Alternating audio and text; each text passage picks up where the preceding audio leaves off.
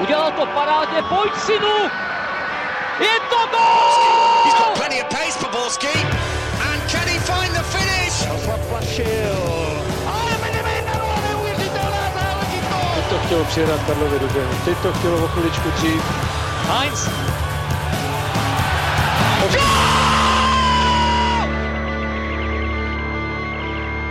Dobrý den, je to už více než dva roky, co do redakce vešel praotec White, podíval se okolo a pravil. Zde založíme fotbalový podcast a tak se taky stalo. Přes porodní bolesti i odchod otce myšlenky nyní mám tu čest říci. My jedeme dál a vy vítejte u jubilejního stého dílu Fotbal Focus podcastu, který bude i tentokrát hodně živý. Hlavním tématem nemůže být nic jiného než dění ve Spartě, která již po dvou soutěžních zápasech a nečekaném selhání proti Subotici odvolala trenéra Pavla Hapala. Byl to konec zasloužený, zachránil letenští ještě boj o Evropskou ligu a kdo by mohl pražský celek nově vést. Podíváme se ale také do Slavie, která hraje na startu sezóny ve fantastické formě. Je to nejsilnější výběr sešívaných za poslední roky, dorazí ještě nějaká posila a nemohou pohodu narušit spory ve vedení. Ohlédneme se ale také za dalším děním v první lize. Pod pokličku se podíváme i do druhé nejvyšší soutěže, kde bude hlavním tématem Brno a zjistíme, jak v současnosti vypadá kariéra bývalého reprezentanta Libora Kozáka. Je toho opravdu hodně, takže si představme, kdo to všechno rozpitvá. Z deníku Sport dorazil čerstvý táta Honza Podroužek. Ahoj a gratulace. Děkuji, Ondro, ahoj, ahoj. Z M F Dnes přijel David Čermák, ahoj. Ahoj, dobrý den. V brněnském deníku zvedl sluchátko Jaroslav Kára a ladnými krůčky Vlastimila Harapese dotančil z webu Č T Sport Pavel Jahoda. Ahoj. A od mikrofonu vás zdraví Ondřej Nováček. Tak se na to pojďme vrhnout a začít musíme samozřejmě Spartou, kde je v současnosti minimálně dvakrát víc horko než po celém Česku. Po překvapivé porážce nula dva v úvodním zápase druhého předkola Evropské ligy proti Subotici byl totiž vyhozen kouč Pavel Hapal. Takže Honzo, byl to od vedení správný krok? Je, tak to je těžká otázka, ale... Uh... Takhle správnej. No, no pokud, pokud Pavel Hapal nezvládal svoji funkci, tak byl správnej, nicméně v žádném případě to není všelék na, na spartianský problémy. To je, jako Sparta je dlouhodobě neléčená prostě v tě, těch v oblastech sportovního úseku a tak si myslím, že tím, že je vyhozen Pavel Hapal, neznamená, že Sparta se může radovat z příštích úspěchů nebo, nebo těšit se na příští úspěchy. To v žádném případě tohle to neznamená. To, že skončil Pavel Hapal, pro mě to až tak překvapivé nebylo vzhledem k tomu, když jsem viděl, jak Sparta hrála od jeho nástupu, že se ty výsledky vlastně nelepšily a jak vlastně vypadala ta situace nebo vztah mezi Pavlem Hapalem a Zdeňkem Šťastným, protože přeci jenom, když skončí trenér po druhém soutěžním zápase a vlastně prvním klopítnutí, kdy prohra v Subotici byla velice, řekl bych, i trapaná po tom výkonu, ale byla to první prohra a pořád je to hratelný výsledek, přesto vyhodíte trenéra, tak už očividně ta důvěra v Pavla Hapala po minulé sezóně byla dosti nízká. A trochu mi překvapuje, proč teda Sparta se rozhodla pokračovat v tomhle pokusu, řekněme, nebo systému. Pokud mu nedůvěřovala, tak ho měla propustit hned, ne zkoušet dál tenhle směr, kterým se vydala, protože takhle to je podle mě snad to nejhorší možné řešení nebo nejhorší možná doba, kdy trenéra vyhodit, kdy si odtrénoval nebo měl celou přípravu, která se nepovedla, skončí hnedka na začátku sezóny. Kdo teďka tam bude chtít, úplně ta situace pro toho nového kouče bude extrémně těžká. A je to hlavně i ostuda pro klub, jako si řekněme upřímně. Přesně tak. Jako to, že Pavel Hapal měl tu situaci těžkou, o tom není potřeba mluvit. Sparta není zdravá a je to, použiju Jirku Hoška, kde to je jenom část matroušky, jenom jeden díl. Já si myslím, že Sparta má tolik problémů a co se kolem ní každý týden vyrojí, to je jenom důkaz toho. Davide, hovoří se o tom, že vztahy mezi koučem Hapalem a sportovním ředitelem Zdeňkem Šťastným nebyly úplně ideální, ať už co se pohledu na hru či nových posil týče. Byl to ale právě Šťastný, kdo Hapala ze Slovenska přivedl, tak nebylo by podle tebe správné, kdyby skončil i on? Mm, myslím si, že tohle by asi neměla být cesta, protože přece jenom pan Šťastný, ať ty výsledky jeho práce jsou jakýkoliv, tak majitel Daniel Křetínský se ho vybral, věří mu, svěřil mu ten sportovní úsek a nemyslím, že pro Spartu by bylo dobře, aby skákala z kamene na kámen i třeba tady v té funkci, aby se prostě měnil sportovní ředitel stejně často jako trenér. To by určitě nebyla dobrá cesta. Takže z tohohle pohledu asi je správný, že zůstal. Na druhou stranu jako zodpovědnost za ty výsledky určitě nese i on, protože hodně se podílel na výběru posil z velké části, vybral trenéra, Takhle, je dobře, že zůstal, to jestli je dobře, že se posunul na lavičku, asi to bylo v tu chvíli jediný možný řešení. Asi opravdu, jak on říkal na tiskové konferenci, Sparta prostě tam potřebovala dosadit někoho, kdo zná vztahy, kdo zná hráče, kdo v tu danou chvíli je dokáže připravit aspoň na ten Jablonec a na tu Suboticu, ale myslím si, že dlouhodobý řešení by to asi být nemělo, že měl by se vrátit do sportovního úseku, kde majitel zřejmě mu důvěřuje, nastavil nějakou koncepci, tak asi by měl dostat víc času, než zatím dostal. Ale je pravda, že ty výsledky za ním zatím prostě nejsou. Když jsme u těch konců, řada fanoušků volá taky po odchodu generálního ředitele letenských Adama Kotalíka. Když ho majitel Sparty Daniel Křetínský před třemi lety na Spartě uváděl, tak prohlásil, že Kotalík, cituji, splňuje schopnosti pro výkon této funkce. Bývalý koordinátor talentové soutěže X-Factor a podnikatel Kotalík například nastupoval s vizí proaktivního skautingu. Tak si pojďme teď s odstupem říci, jestli ty schopnosti podle vás opravdu splňuje či nikoli. Odpověď je v žádném případě ne, ale uh, nevím, jestli bych házel na Adama Kotalíka vyloženě takhle vinu, takhle konkrétně, protože já si myslím, že největší úskalí Sparty nebo největší problém Sparty je v tom, že uh, ona uh, se rozhoduje v jednotlivostech vždycky jinak. Jo? To znamená, a vždycky to rozhodnutí dělá někdo jiný. To znamená, někdy uh, u nějaký posily to dělá Zdeněk Šťastný, uh, dotáhne to tak nějak, někdy to dělá majitel Daniel Křetínský, protože si to tak přeje uh, a Adam Kotalík povětšinou u těchto jednání nebývá tou výkonnou mocí v podstatě. Takže uh, označit jeho za nějakého viníka současného uh, stavu Sparty je možná krátkozraký, na druhou stranu myslím si, že tak jako tak tam uh, nemá co dělat v tom klubu. Ale to platí o více lidech, to znamená, že tímto řešit stav Sparty je pořád málo a tam je přece jenom nejdůležitější, aby někdo byl nositelem směru, ať už sportovního, nebo marketingového, nebo ekonomického, což by měli být teda tři lidi, jak by se tak vyšlo, a na ty by se měli nabalovat další lidi, kteří v tomto duchu tu práci budou dělat a nebudou si házet jako skluzy pod nohy, když to řeknu fotbalovou terminologií. A to se ve Spartě momentálně děje vrchovatou měrou. To znamená, že ten klub nemůže být funkční. A samozřejmě, jako dobře, vyhodit Kotalíka, no tak to jste si nevyřešili, teda jako v žádném případě. Vyhodili jste Hapala, no to jste si taky nevyřešili. No, takhle bych to řekl asi. Myslíte si, že by takové světlo na konci tunelu v tom klubu mohl být třeba Tomáš Rosický? Myslím si, že zatím je ještě na to brzy, aby on byl zrovna světlo na konci tunelu, protože je to, já nevím, půl roku nebo něco přes půl roku, co ukončil kariéru, zatím v té nové roli, sám to říkal, učí se, snaží se, se zorientovat v tom novém prostoru, který určitě je to pro ně něco jiného. I když nakouknul do toho v Arsenálu, nakouknul do toho určitě v Dortmundu, ve Spartě ty zkušenosti může prodat, ale myslím si, že na to, aby on teď určoval směr, kterým se Sparta vydá, to na to je ještě opravdu brzo. Já, jak jste tady mluvili o Adamu Kotalíkovi a tohle, mně připadá, že nejhorší je, že vlastně navenek není vůbec jasný, kdo má ve Spartě jaký kompetence, kdo o čem rozhoduje, jaká je přesně role Adama Kotalíka. A myslím si, že tohle i v důsledku Spartě škodí a jemu to taky škodí, protože fanoušci to automaticky všechno hážou na něj a je pravda, že pokud je v takhle vysoké funkci, tak asi zodpovědnost za ty výsledky nese, to je jasný, ale vlastně nikdo přesně neví, jakou roli on má při dotahování přestupů a při všem, co by mělo jako s tou jeho prací souviset, ale nevíme, jestli opravdu on o všem rozhoduje a jestli on je ta hlavní výkonná síla, takže myslím si, že tohle je nešťastný, že Sparta by měla jasně určit, kdo co dělá, aby bylo jasný, co dělá levá ruka, co dělá pravá a bohužel tohle vlastně nikdo pořádně není schopný rozšifrovat, takže panuje tam podle mě takový chaos, aspoň zvenku to tak vypadá. Ona jedna tvář asi, i když to je veleúspěšný fotbalista, legenda klubu, nezmění ty staré struktury, tam je nějaký nastolený systém, který je nefunkční a muselo by dojít teda k radikálnímu řešení a jak už tady kluci, k tomu, co kluci řekli, aby se to dostalo do nějaký, na nějaký správné koleje a do, navralo správný směr. Zpátky k týmu, Pavel Hapal na lavice Sparty nevydržel ani půl roku. Jak bys, Pavle, jeho angažmá zhodnotil jako celek? Řekl bych to takhle, bylo to neúspěšné angažmá z toho důvodu, jak Sparta dopadla, když to vezmeme, uhrála páté místo v lize, kdy navíc dokonce bojovala až o evropské poháry a na, pro tým, jako je Sparta, takovéhle umístění není dobré.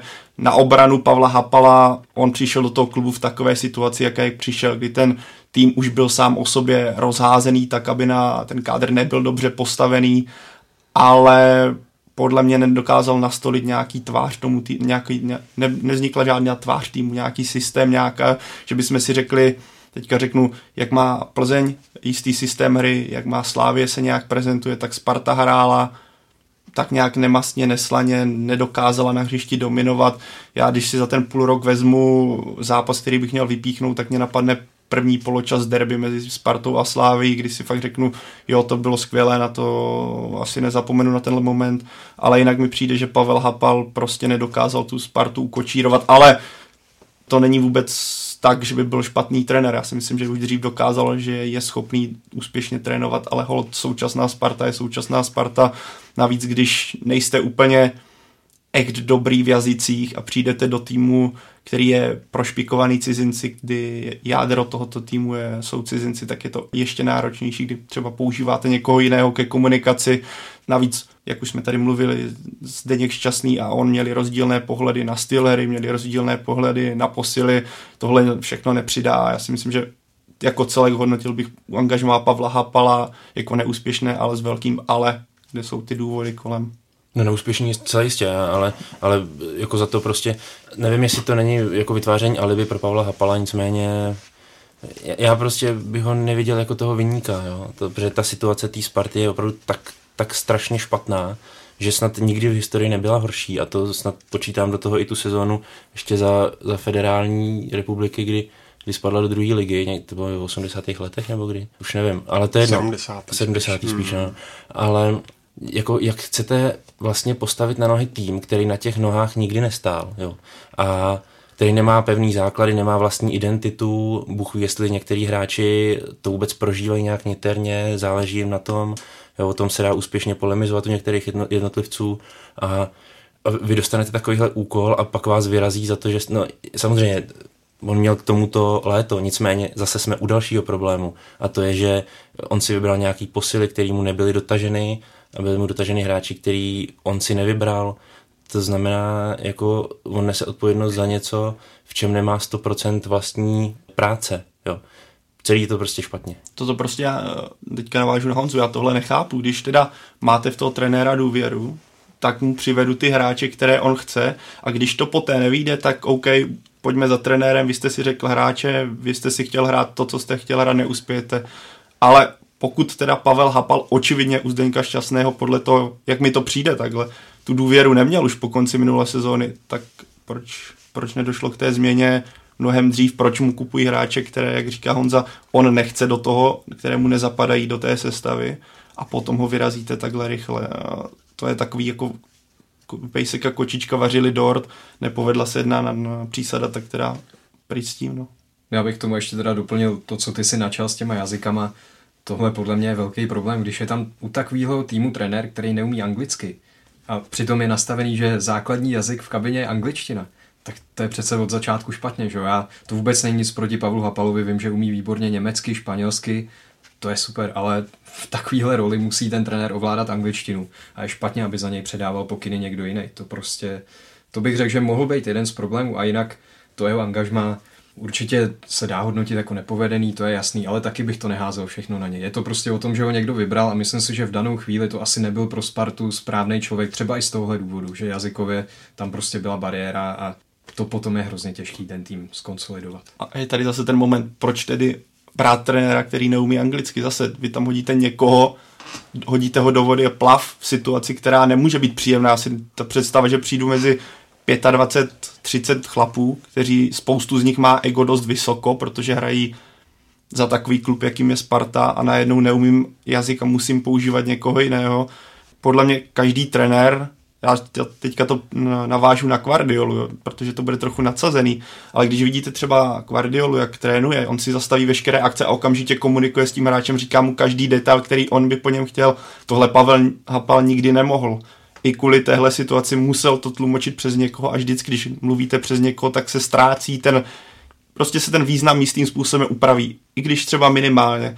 A navíc si myslím, že u takových těch plácnů hráčů, jako je Kanga, když s něma mluví někdo mimo trenéra, ano, já to řeknu Radku Kováčovi a Radek Kováč to řekne Kangovi a tenhle systém tak ztrácí podle mě v očích, mých očích trochu respektu takových hráčů, takže Tohle, tohle jsou takové ty dílčí, díl, malé dílky, které ale dokládají tu skládačku, proč dopadla tak, jak dopadla. Ve Spartě se každopádně za poslední dva roky protočilo šest trenérů. Kde podle tebe, Davide, hledat důvod těch neúspěšných angažmá a vidíš tam třeba nějaký společný znak? Tak důvod je ten, že Sparta prostě nedává nikomu čas, že tam se chtějí výsledky hned a je otázka, jestli je to správně, protože sice se říká, že Sparta je ta, která vždycky má mít za cíl titul, vždycky si má dávat úplně ty nejvyšší ambice, ale možná, že teď je ten pravý čas, aby někdo řekl ne, tak tuhle sezónu opravdu obětujeme, potřebujeme ten tým přestavět, potřebujeme se vydat nějakým směrem a nastavit si koncepci, kterou prostě budeme držet. A fanoušci, připravte se na to, že skončíme třeba třetí. Když to bude lepší, tak fajn, ale každý rok si dávat za cíl titul, to prostě u Sparty, která je v takovéhle situaci, si myslím, že je to téměř nesplnitelný cíl, že je to vlastně nereálný, je to utopie to nastavit takhle vysoko a ti trenéři se s tím potom vezou. Oni prostě, no, chce se od nich automaticky v každém zápase vítězství a není vůbec čas ten tým nějak přebudovat k obrazu svýmu, takže tohle je takový společný průvodní znak. No a další věc je, že Sparta prostě při výběru trenéra po každý jde trošku jiným směrem. Nedrží prostě nějaký koncept, který mě tam prostě pořád chybí. To, to by mělo být to zásadní, ten klub by měl vědět, jakým směrem se chce vydat. A Sparta to zřejmě neví, protože při každý volbě trenéra prostě zkouší něco novýho, něco jiného. Skáče, jak jsem říkal, z kamene na kámen a myslím si, že to, to je jeden velký chaos a takhle to fungovat nemůže. K té volbě trenéra se ještě později dostaneme. S krizí se začalo hodně nahlas taky mluvit o tom, jak to vypadá v kabině letenských a hodně probíraný je vztah Guelora Kangy a zbytku kádru. Honzo, jak vážný tam ten problém pod povrchem bubla a jak vypadá situace v kabině? Víte, to jsou hrozně jako dohady. Jo. Pokud v té kabině nejste a nejste přítomen přímo těm, těm excesům nebo těm nastálým situacím, třeba i nehezkým, jako který se tam můžou teoreticky stát nebo dít, tak to nemůžete nikdy vlastně vědět, jo. Takže se to spíš tak nějak veřejnost domnívá, jo. My se to můžeme domnívat, konec konců nějaký informace tohoto druhu vycházejí. Nějaké střípky jsou, ano, třeba ano. Vukadin, Vukadinovič říkal, že si za to Kanga může sám, ano, ano. Pokud jsem to správně pochopil, taky Josef Šural v předzápasovém preview v podstatě tak jako naznačil, rýpnul si, uh, rýpnul si uh, kdo hraje za sebe. Mm-hmm. Uh, Takhle, já to řeknu jenom jak. Já jsem včera uh, dělal komentář do Ligy na, do Ligy na víkendu u nás v novinách s Martinem Jiránkem a ten uh, měl s ním, jak, jak to říct, nepřímou zkušenost z Ruska, ještě když hrál Kanga v Rostově a uh, mě Martin Jiránek říkal toto. Já bych takového hráče nikdy nesnesl jako spoluhráče a jsem šťastný, že jsem nikdy v životě nebo v kariéře žádného takového spoluhráče nepotkal. Už prý v Rusku se o něm vedly neuvěřitelné legendy prostě.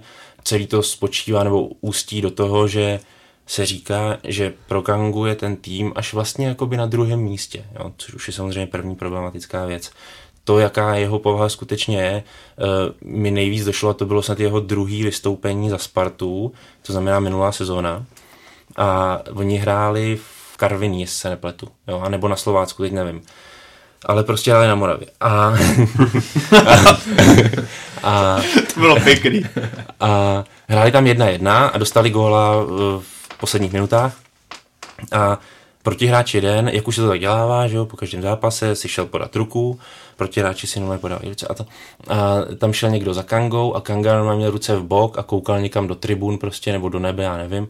A toho hráče měl takhle deset centiáků před sebou a normálně na něj gestikuloval prostě, že si pojďme podat tu ruku jako soupeři, že to byl dobrý zápas a ten Kanga normálně dal ruce v bok prostě a vůbec ho jako neregistroval, úplně ho ignoroval, totálně ho odmít.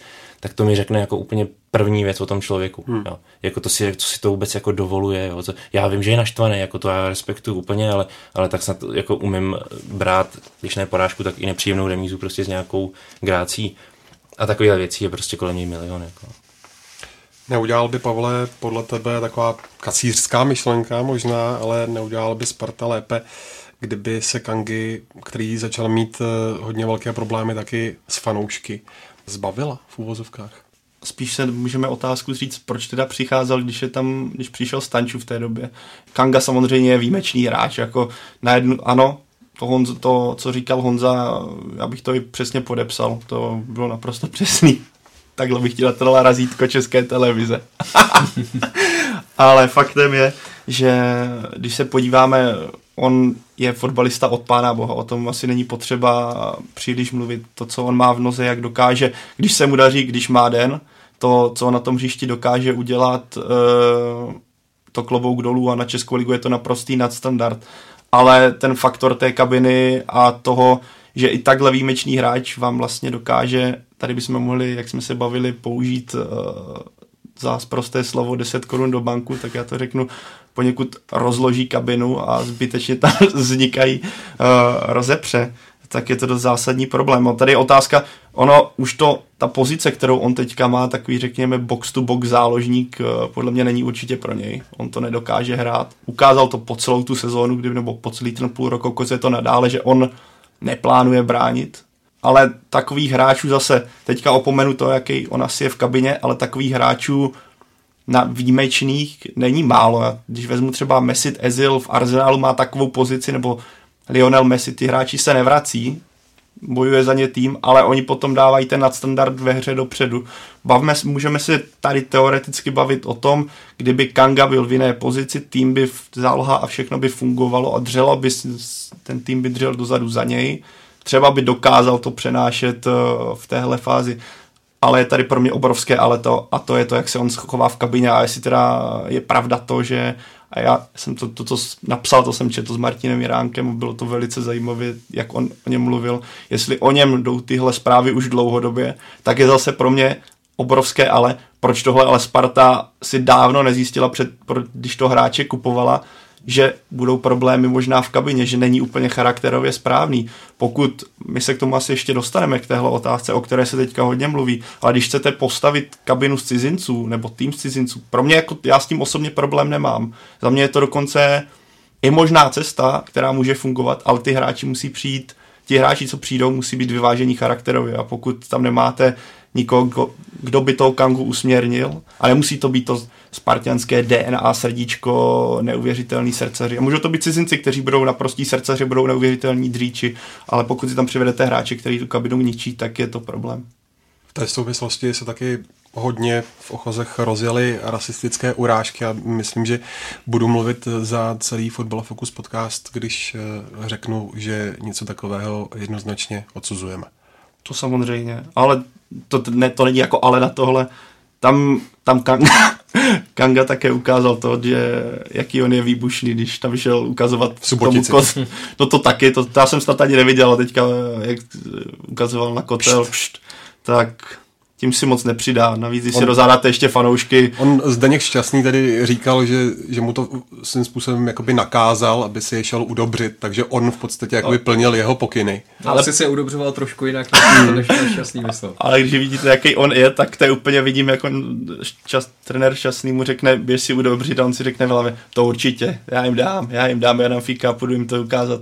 Připomíná mi to trochu Adebayora, který no, běžel přes celý hřiště jsem to chtěl říct. A po těch kolenách to, to sjel. To je takový podobný typ hráče. No. Akorát, že ten běžel za soupeřovejma, nebo v té době už soupeřovejma fanouškama, zatímco Kanga běžel za vlastníma, no, tak je to...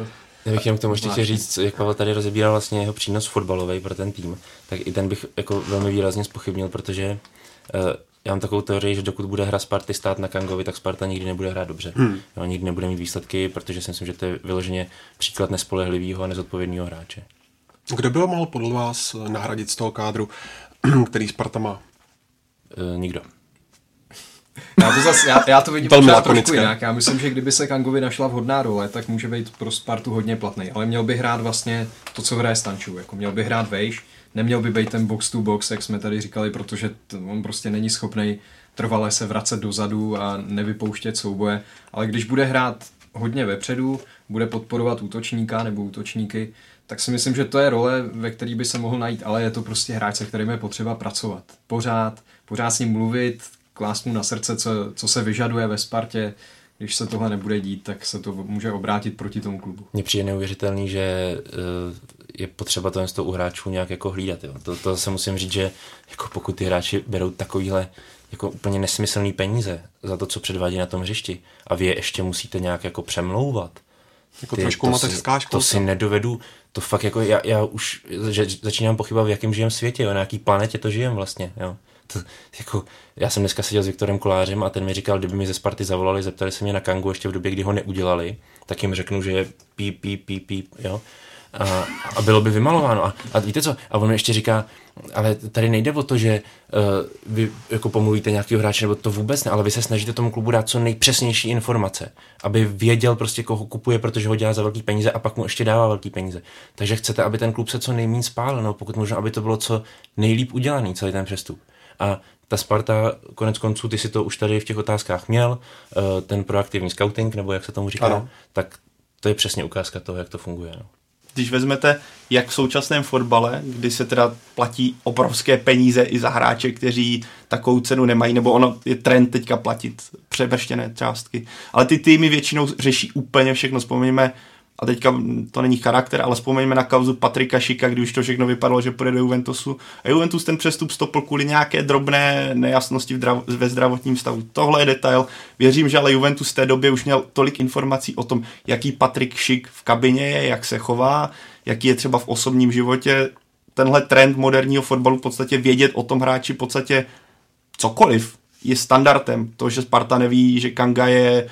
A to by se ne, ani není potřeba se ptat asi Viktora Koláře, stačilo by se ptat uh, Martina Jiránka nebo kohokoliv, kdo hrál v Rusku nebo v Srbsku, uh, tak to mluví za vše. A navíc mě prostě přijde uh, zvláštní, když máte prostě vedle sebe Stanča a Kangu, kteří jsou hodně typově podobní, přivedete ve stejnou dobu a, a prostě to nefunguje. Já jsem třeba chvíli věřil, že by to možná šlo, očividně, ale to nepůjde. Nevím, jak to Sparta chce řešit. Já si myslím, že jeden směr je jednou z nich posadit, ale...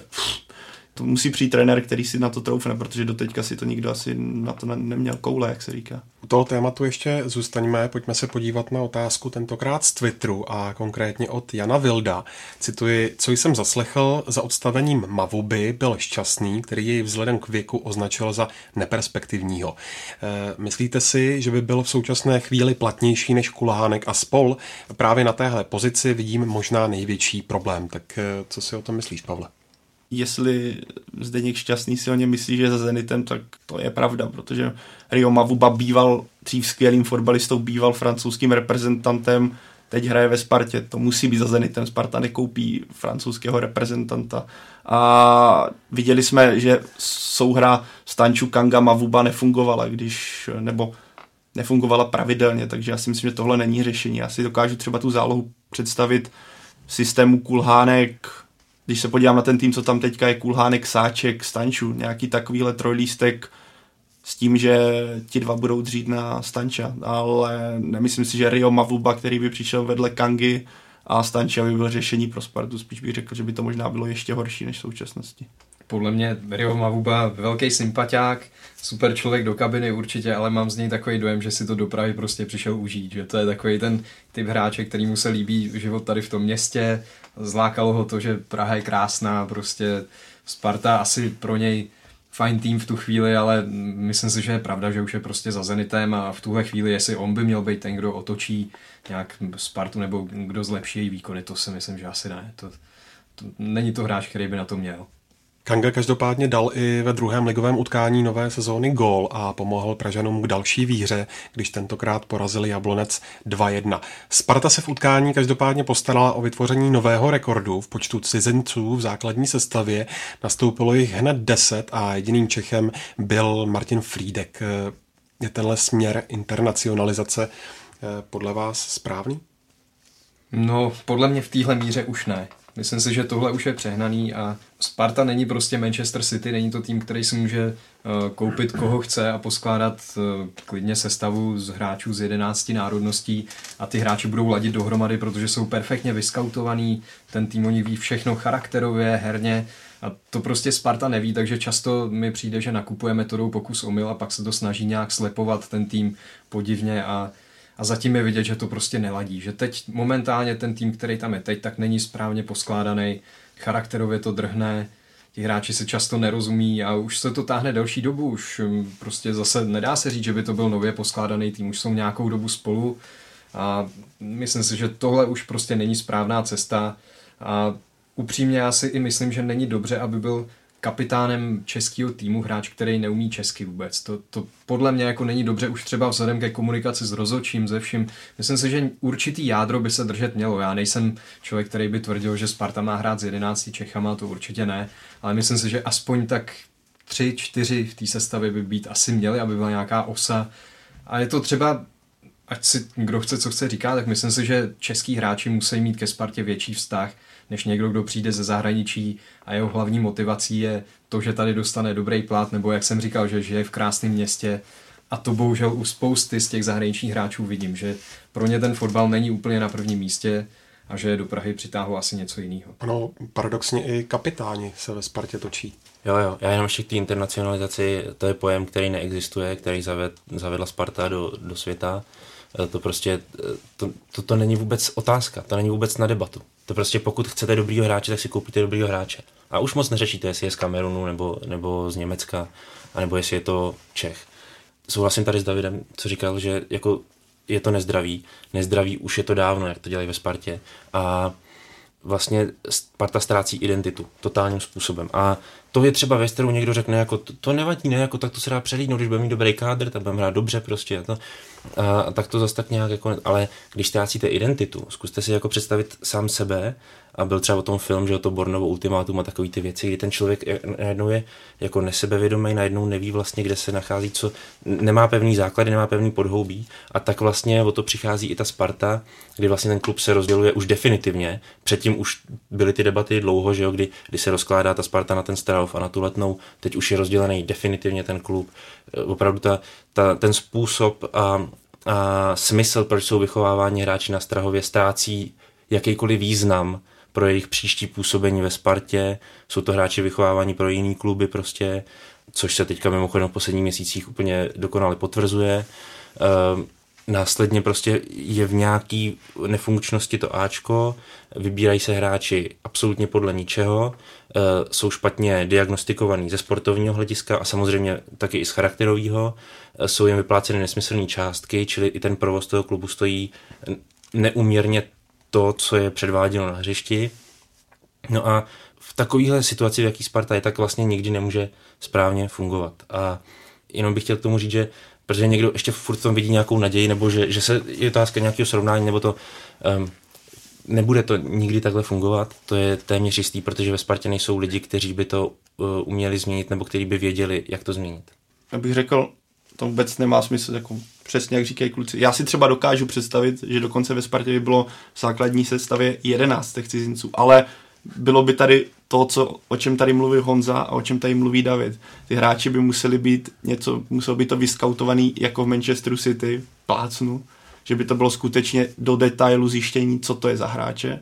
Museli by tam být ta možnost provázanosti Strahov Letná, že by to nebylo takhle rozdělený, neexistovala by a Sparta, mládežnictva a Sparta, byla by tam provázanost, ale když ta jedenáctka těch hráčů bude skutečně nejlepší, bude ten tým fungovat jako celek, tak proč, ať tam je ta jedenáctka těch cizinců, to je úplně, jak teď říkal jedno, ono, to je úplně jedno, jestli ten hráč je Čech, Kamerunec, Američan, když ty hráči budou fungovat a bude hrát ten tým dobře a budou za tu Spartu, za Slávy, nevím, za Ostravu, za koukoliv jiného, budou bojovat, jak by to mělo být, tak proč ne, mě to vlastně úplně jedno, ale samozřejmě ten tým, co tam je teďka, takový není a nikdy tak nemůže v současnosti fungovat a to, že vám Zdeněk Šťastný řekne po zápase s Jabloncem, že dal tam Kostu, protože srdcař, ne, tak jako mluví za vše, jako kdo je teda srdcař. A je samozřejmě strašně důležitý, aby hráči Ačka byli osobnostmi a to je naprosto nezbytný, aby byli nositeli nějakého příkladu pro ty caparty, pro ty juniory prostě, protože oni taky díky tomu vyrůstají.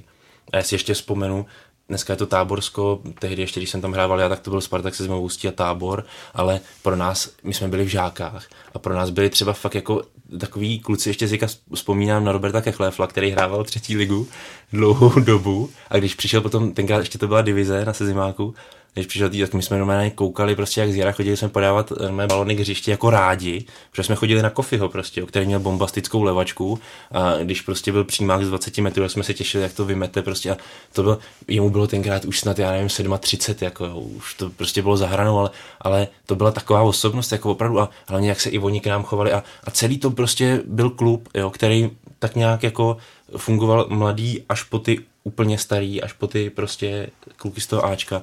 A to vás prostě tak nějak dovychovává, dovyhlazuje prostě. Ve Spartě jsou ty věci úplně opomíjený. No. Jako musíme si uvědomit, že pořád je to fotbal. Jo. A pořád má stejný principy, ať už se bavíme o krajském přeboru divizi, třetí lize, první lize. Co říct k tomu utkání v Jablonci? Viděli jste tam nějaké výraznější změny pod dočasným trenérem Šťastným? Ne.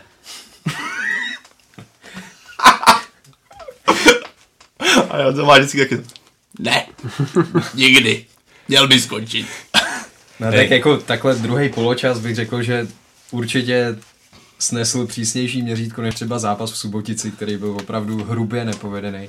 A ve druhém poločase se ta hra Sparty po tom Kangově gólu trošku, aspoň trošku zvedla a někteří hráči, jako třeba Plavšič, šli výkonem nahoru, i když předtím to bylo opravdu mizerný, to, to co jsme viděli v prvním poločase.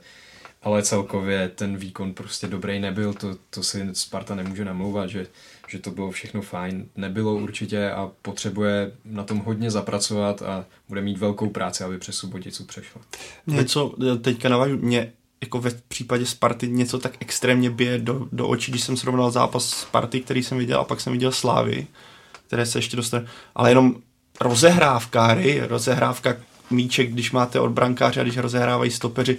To je rozdíl, když koukáte na divizi, trošku na sezení a skutečně první ligu, tam je tak obrovský rozdíl v té lehkosti a v tom, jak ta hra vypadá.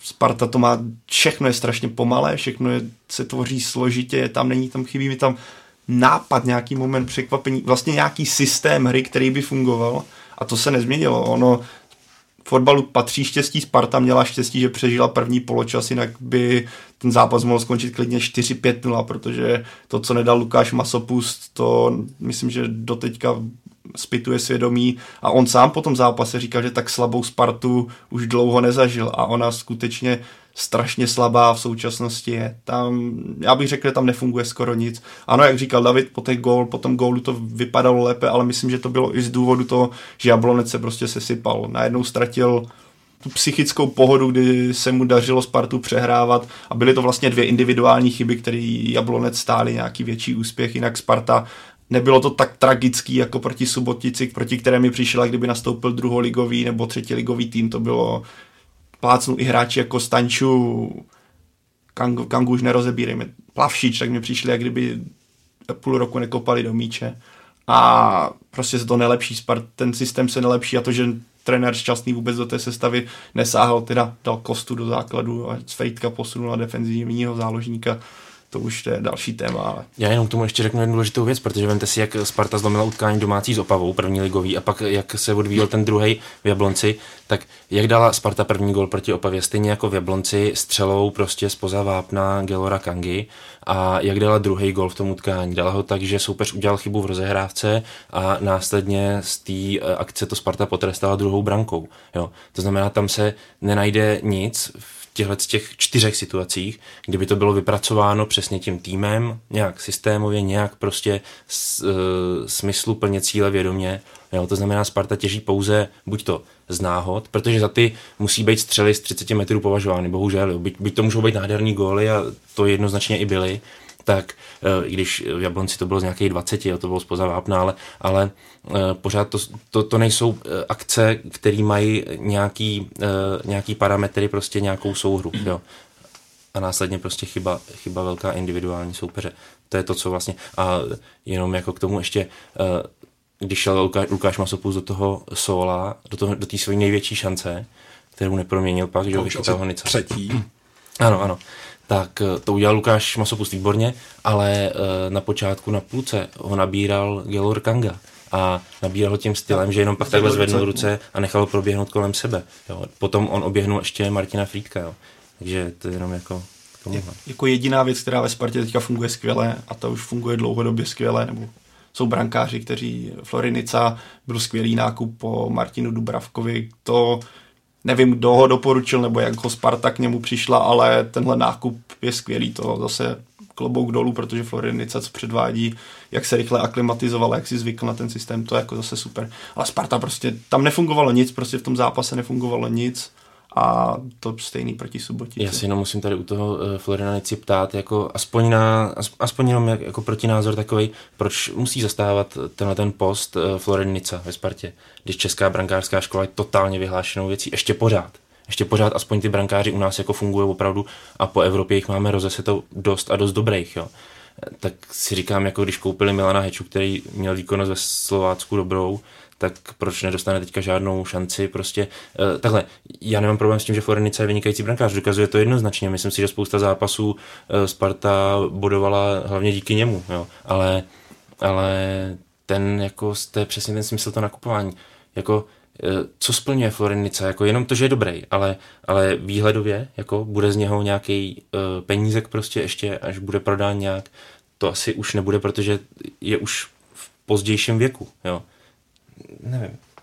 Ve čtvrtek každopádně Letenské doma čeká odveta jí zmíněného druhého předkola Evropské ligy proti Subotici.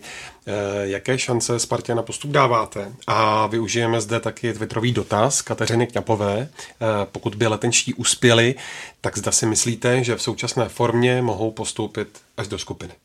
Já to vidím teď v tuhle chvíli opravdu padesát na padesát, protože kdyby Sparta prohrála v Jablonci, tak řeknu šedesát na čtyřicet pro Suboticu. Takhle po tom vítězství, tak si myslím, že šance na to, aby Sparta postoupila, tam pořád je, ale vzhledem k tomu, jak funguje její obrana, tak mám velkou obavu z toho, že když prostě přijde jeden kiks, tak Subotica to potrestá gólem, nebo třeba nepotrestá hned první šanci, protože viděli jsme, že ty breaky neřeší úplně ideálně, ale nějakou chybičku může potrestat a jakmile padne gól, tak je v podstatě hotovo. Nevěřím, že by Sparta byla schopná dát čtyři góly, to, to si myslím, že není v současné době v jejich silách a jestli jo, tak mě to překvapí, jestli se to stane. A jak říkám, myslím si, že padesát na padesát a že ty šance jsou otevřený pro oba týmy. Ty jsi hovořil o obraně, mimochodem pochopili jste tu změnu od Opavy v prvním zápase v Subotici? Ne, ne, to, to jsem taky nepochopil. Že vlastně nepochopil jsem, že vypadl Lukáš Štětina, který si myslím, že dlouhodobě patřil spíš k těm lepším Spartanům. A zřejmě tam byl tlak, aby hrál Radakovič, co by nová posila, co by hráč, kterýmu zřejmě vyšla příprava. A takže ho tam chtěli do, do té sestavy dostat. A že tam zůstali samých Kaja, nevím. Přiznám se, že, že opravdu tohle jsem nepochopil. A myslím si, že třeba pro toho Lukáše Štětinu to musí být taky těžký na pochopení. Žádná část hřiště sestavy není tak náchylná, zranitelná na chybovost a není tak důležitá, aby ty hráči mezi sebou byli sehraný jako stoperská dvojice. A ve Spartě se to tak míchá a mění, že vůbec nevím, co si od tohohle toho slibujou. Jako tam, to prostě má tam být dvojka vybraná, která se bude sehrávat a hrát spolu pravidelně. A tady se to prostě zase mění zápas od zápasu. Kdyby ta dvojka, třeba řekněme, kdyby fungovala už na jaře dlouhodobě, kdy tam byl vlastně Štětina, Hovorka, najednou máte to zase, rozbombíte to a točíte to ob zápas. A o tom jsme tady podcastu bavíme snad co, co týden nebo co čtrnáct dní, že to stoperské duo, jak už tady říkal Honza s golmanem a celá obrana je potřeba za základu se hrát a potom to může fungovat, když se staví od obrany výš, když vám bude fungovat defenziva, tak pak můžete vyhrávat jedna nula a zlepšovat se v ofenzivě, ale když vám nefunguje ofenziva.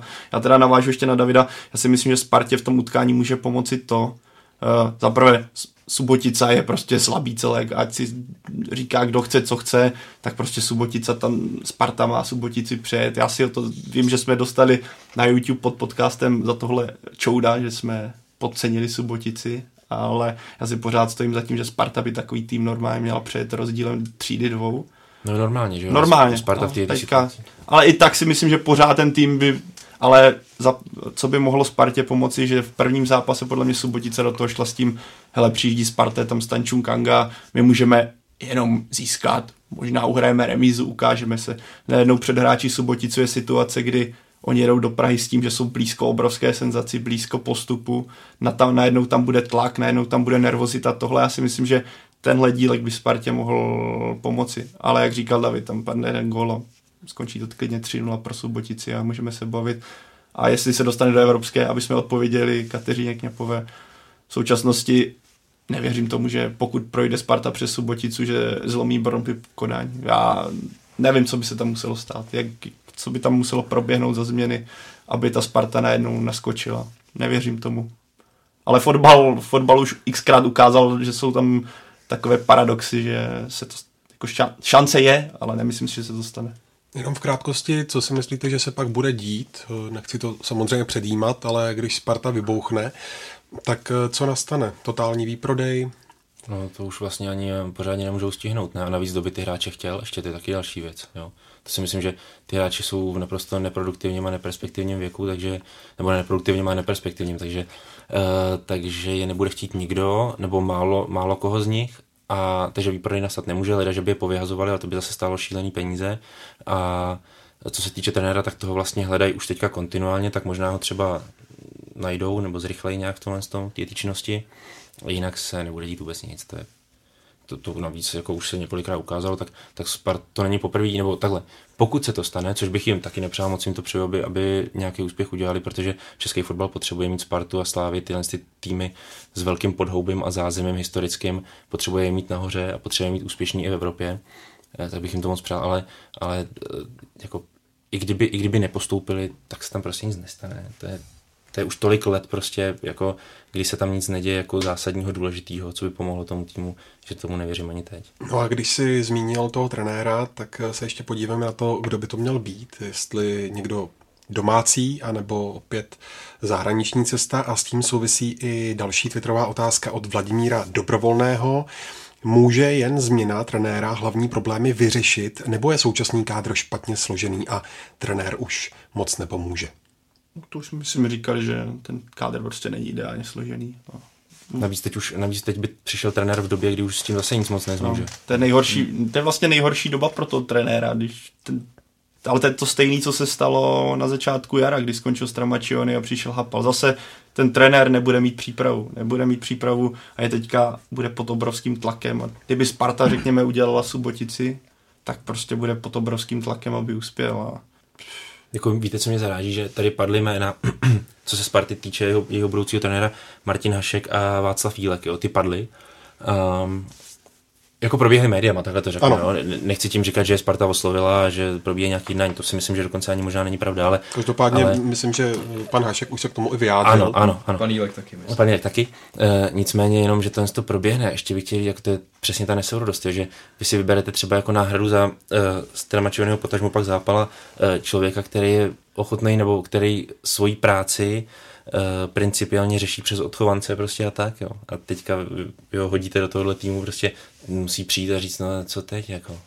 Přesně tak. Ten to nemůže z principu vzít. Já si myslím, že v tuhle chvíli by to ani nebylo pro Spartu šťastný řešení, kdyby tam přišli Martin Hašek nebo, nebo Václav Jílek, protože to jsou prostě trenéři, kteří do téhle Sparty se nehodí a těžko tam s tím něco zmůžou. Já myslím, že jediná šance teď je, i když jsem tady v podstatě vystoupil proti internacionalizaci, tak teď si myslím, že je šance jediná, aby tam přišel zahraniční trenér, protože ti zahraniční hráči potřebují personu, kterou budou respektovat. Někoho se známým jménem, ke komu budou mít určitý respekt, který když jim dá nějaký pokyn, tak oni si řeknou, dobře, tak tenhle člověk, toho znám, to je mezinárodně uznávaný trenér, budu věřit tomu, co říká. To je jediná správná cesta v tuhle chvíli, takže... Ale bude tam pořád komunikační bariéra, ale se zahraničním trenérem obrovská. Jo, tak jasně, ale na druhou stranu oficiální jazyk v kabině by měla být angličtina. Ale takže... tu nezvládá spousta hráčů.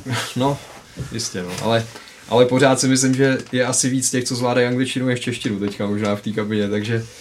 Uh, takže takhle, chtělo by to asi, aby přišel opravdu trenér s nějakým jménem a zahraniční trenér, ale to je zase drahá varianta pro Spartu, a pokud by zkoušela oslovit Slavena Biliče, nebo když se tady mluvilo o takovýchhle jménech, tak si myslím, že to jsou trenéři, kteří si řeknou jako obrovský peníze, a nevím, jestli Daniel Křetínský je schopný jim to dát, možná jo, protože opravdu bych řekl, že asi bude zkoušet všechno možný, aby ještě Spartu z téhle situace nějak dostal, a bylo by to určitě zajímavý pro lidi, zajímavý pro nás novináře, a v tuhle chvíli si myslím, že možná je to fakt jediná cesta, protože v Česku já teď trenéra, který by tuhle sparťanskou situaci vyřešil, nevidím. Já si taky myslím, že česká, nebo nenapadá mi, nenapadá mě v současnosti český trenér, který kdyby přišel, tak by ten tým dokázal zvednout.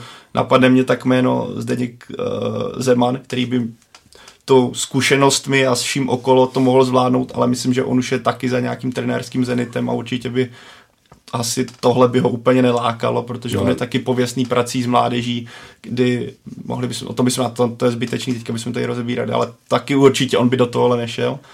Ale pro mě, pokud by Sparta chtěla skutečně dobrého trenéra, mně by se třeba v současném kádru líbil nějaký příklad nějakého mladého německého trenéra, jak to teďka je třeba ať už to je Schalke, kde a podobné týmy, kdy přijde erudovaný mladý trenér, který je progresivní rád, jenže tady je pro mě, pokud jste dobrý trenér, proč byste šel do týmu, kdy ne- nestihnete přípravu, s tím týmem vlastně neuděláte nic, vy přijdete už do ně- k něčemu hotovému, koho tohle bude lákat, akorát budete pod obrovským tlakem s tím, že tým už je víceméně ustálený, nemáte ani pravého beka v současnosti a máte kabinu, která je v podstatě rozdrbaná a jste pod uh, enormním drobnohledem.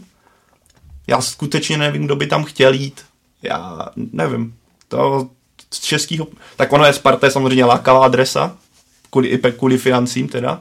Dostanete smlouvu na dva roky, když vás vyhodí, tak budete mít na dva roky vystaráno. To je jako zase celkem sympatická dovolená, o tom jako žádná. Ale nevím, nedokážu si představit trenéra, který má nějakou vizi, nějaký systém, ať už, se, ať už je to český nebo zahraniční, zahraniční Martin Hašek nebo český Martin Hašek příklad, který by do tohohle chtěl jít. Navíc stejně musíme si říct, že pořád ten trenér s tím nic nezmůže. Jo? Pořád, pořád uh, jak jsme se tady bavili, že jo, předtím uh, o tom, jako, co je takové, takový to znamení nebo takový ten leitmotiv toho, proč trenéři ve Spartě se tak často mění. Mění se strašně moc i z toho důvodu, že oni sami vlastně jsou malými pány toho, v tom soukolí klubovým a tak velice brzo dojedou na to, že se stanou oběťmi toho nesystému prostě a uh, jakýkoliv ten tam teďka přijde, tak s tím nic neudělá samozřejmě, bude upozaděn, umenšen jako a skončí v propadlišti dějin jako jeho předchůdci. Tak uvidíme, jak to celé nakonec dopadne. Každopádně odveta proti Subotici se hraje na Letné teď ve čtvrtek a od osmnáct hodin a čtyřicet minut ji odvysílá živě ČT Sport a web čtsport tečka cz.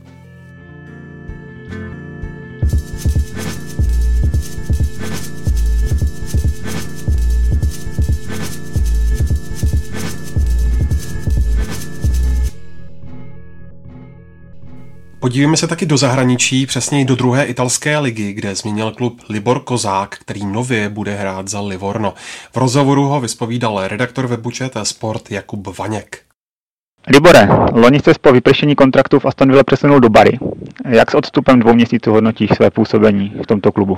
Hodnotím to smíšeně, protože jsem, jsem rád, na jednu stranu jsem se vrátil zpátky na hřiště po takové dlouhé době, po dlouhých zraněních, takže, takže to je super, že jsem, že jsem mohl opět, opět hrát, být, být součástí týmu, prostě trénovat, takže to určitě, ale Ale na druhou stranu jsem, jsem chtěl, jsem chtěl to hrát víc, chtěl jsem být větší, řekněme, součástí týmu a, a vypadl větší roli. A, a i když jsem začal hrát až ledna, protože, protože do toho prosince ledna jsem jenom trénoval, ať, ať právě na ženu po zraněních tu fyzickou kondici a hlavně herní, herní pohodu. Když jsem od ledna začal hrát, chtěl jsem se dobře, otočil lepší, potom, potom samozřejmě jsem na zápasy nepovedli a jsem to taky způsobem odnosil tím, že jsem pak už uh, moc to nehrál. Takže říkám, je to, je to smíšené, smíšené pocity, ale, ale beru to, že to bylo fakt po dlouhé době a prostě potřeboval jsem ten uh, rok až půl rok, jsem potřeboval se dostat, nebo ten jeden herní rok se dostat prostě do pory, hlavně na hřišti, no. Zase, zase, zase potkat s balónem, prostě říkám, zvládnu celý zápas, takže to všechno jsem, jsem zvládl a teďka, teďka jsem aspoň, aspoň mám kde či odrazit. Zmínil jsi zranění, krom pár drobných si sezonu absolvoval celou a po vážných problémech se plnohodnotně vrátil do profesionálního fotbalu. Jak se cítíš po zdravotní stránce teď? Teď aktuálně určitě, určitě jako si s tím jako, jako říkám, že můžu, že můžu do všeho naplno, do každého tréninku, do každého zápasu, prostě můžu, můžu jít naplno, nemusím se starat e, o žádný, říkám, omezení, bolesti, problémy, takže to je úplně superový. Cítím, že to tělo je, je, je, je znovu silné, e, elastické, takže, takže říkám, je třeba to udržet, přidávat si ještě větší dávky, makat a, a, a říkám, e, bude to lepší a lepší. Každým dnem se prostě posouvám dál. Z Bari ses před uh, pár týdny přesunul do Livorna, nováčka série B. Co si od tohoto kroku slibuješ? Slibuji si hodně, protože, protože jsem na poslední roky moc to nenahrál, tím pádem jsem dal ani moc gólu a samozřejmě jako útočník, jako útočník je, to, je, to, je to trápená, takže, takže teď tu minulost nechat za sebou a, a prostě mám, mám dvacet devět roku, ideální fotbalový věk. Říkám, po zranění jsem, jsem se dostal opět do nějakého ideálního, ideálního fyzického stavu, takže říkám, teďka mi nic nebrání, prostě, abych opět prostě dával góly. To je to, o co mi tady jde a prostě proč jsem tady. Už nemám tolik času a, a vyčkávání na něco a, a prostě ten, ten čas je teďka a, a je třeba, je třeba maknout. Preferoval jsi setrvání v Itálii nebo jsi uvažoval nad jinými možnostmi? Samozřejmě uvažoval jsem, uvažoval jsem, měl jsem, měl jsem víc možností, kde jít venku, ale, ale říkám, i můj agent, i, i, i moje rodina, hodně lidí, hodně lidí mi v té nerozvážnosti pomohlo a nevím, že mi pomohli tomu, abych, abych dostal ještě v Itálii, abych, abych ještě nerozkusil, no. Takže jsem se potom přiklonil i já, protože říkám, ta Itálie, Itálie mi na, na začátku kariéry dala hodně. Vlastně díky, díky, díky tomu jsem, jsem vlastně se dostal do velkého fotbalu, takže to jsem si, jsem prostě, jsem prostě si řekl, že ideální věk, takže, takže proč tomu ten rok ještě nedat prostě a fakt tím teďka můžu začít od nuly v vozovkách, můžu začít naplno bez, bez komplikací, tak říkám, můžu do toho letět a ten rok, ten rok tomu dát všechno a, a, a prostě na konci, na konci roku se toho fotbalového se uvidí, jak to šlo, že jo, ale říkám, ten, ten, ten rok jsem to musel čekat dát a tím, že můžu jsem myslet na fotbal a, a to vydává góly. Fanoušci mohli také zaznamenat, že si část volna strávil tréninkem v Opavě s kádrem aktuálního nováčka České ligy. Byl teoreticky ve hře návrat do mateřského klubu nebo oslovilo tě vedení nebo přímo trenérskou hraví? Tak, tak já vlastně trénu s Opavou, s Opavou trénu každý rokem, jo, takže, takže nějakým způsobem už je taková, vždycky jsou, vždycky pan trenér s tím úplně v pohodě, což je fajn a, a říkám, mě to, mě to, mě to hrozně pomůže se to přípravou, se to dostat a takže každým rokem s tou Opavou, ale se bavili o nějakém návratu, to ještě ne, ono vlastně ví, ví se, nebo říkám i, i veřejně, i veřejně to říkám, že bych chtěl ještě nějaký dobu stát venku a prostě říkám, je to, je to, je to zatím uh, spíš jenom tak, jsme jsme to prohodili spíš nad sázkou, ale, ale říkám, nikdy jsme si nějak seriózně nesedli a, a nepro, neprobírali nějak podmínky, takže to zatím nehrozilo, řekněme. Celý rozhovor s celou řadou dalších detailů a podrobností naleznete v článku na webu čtsport tečka cz.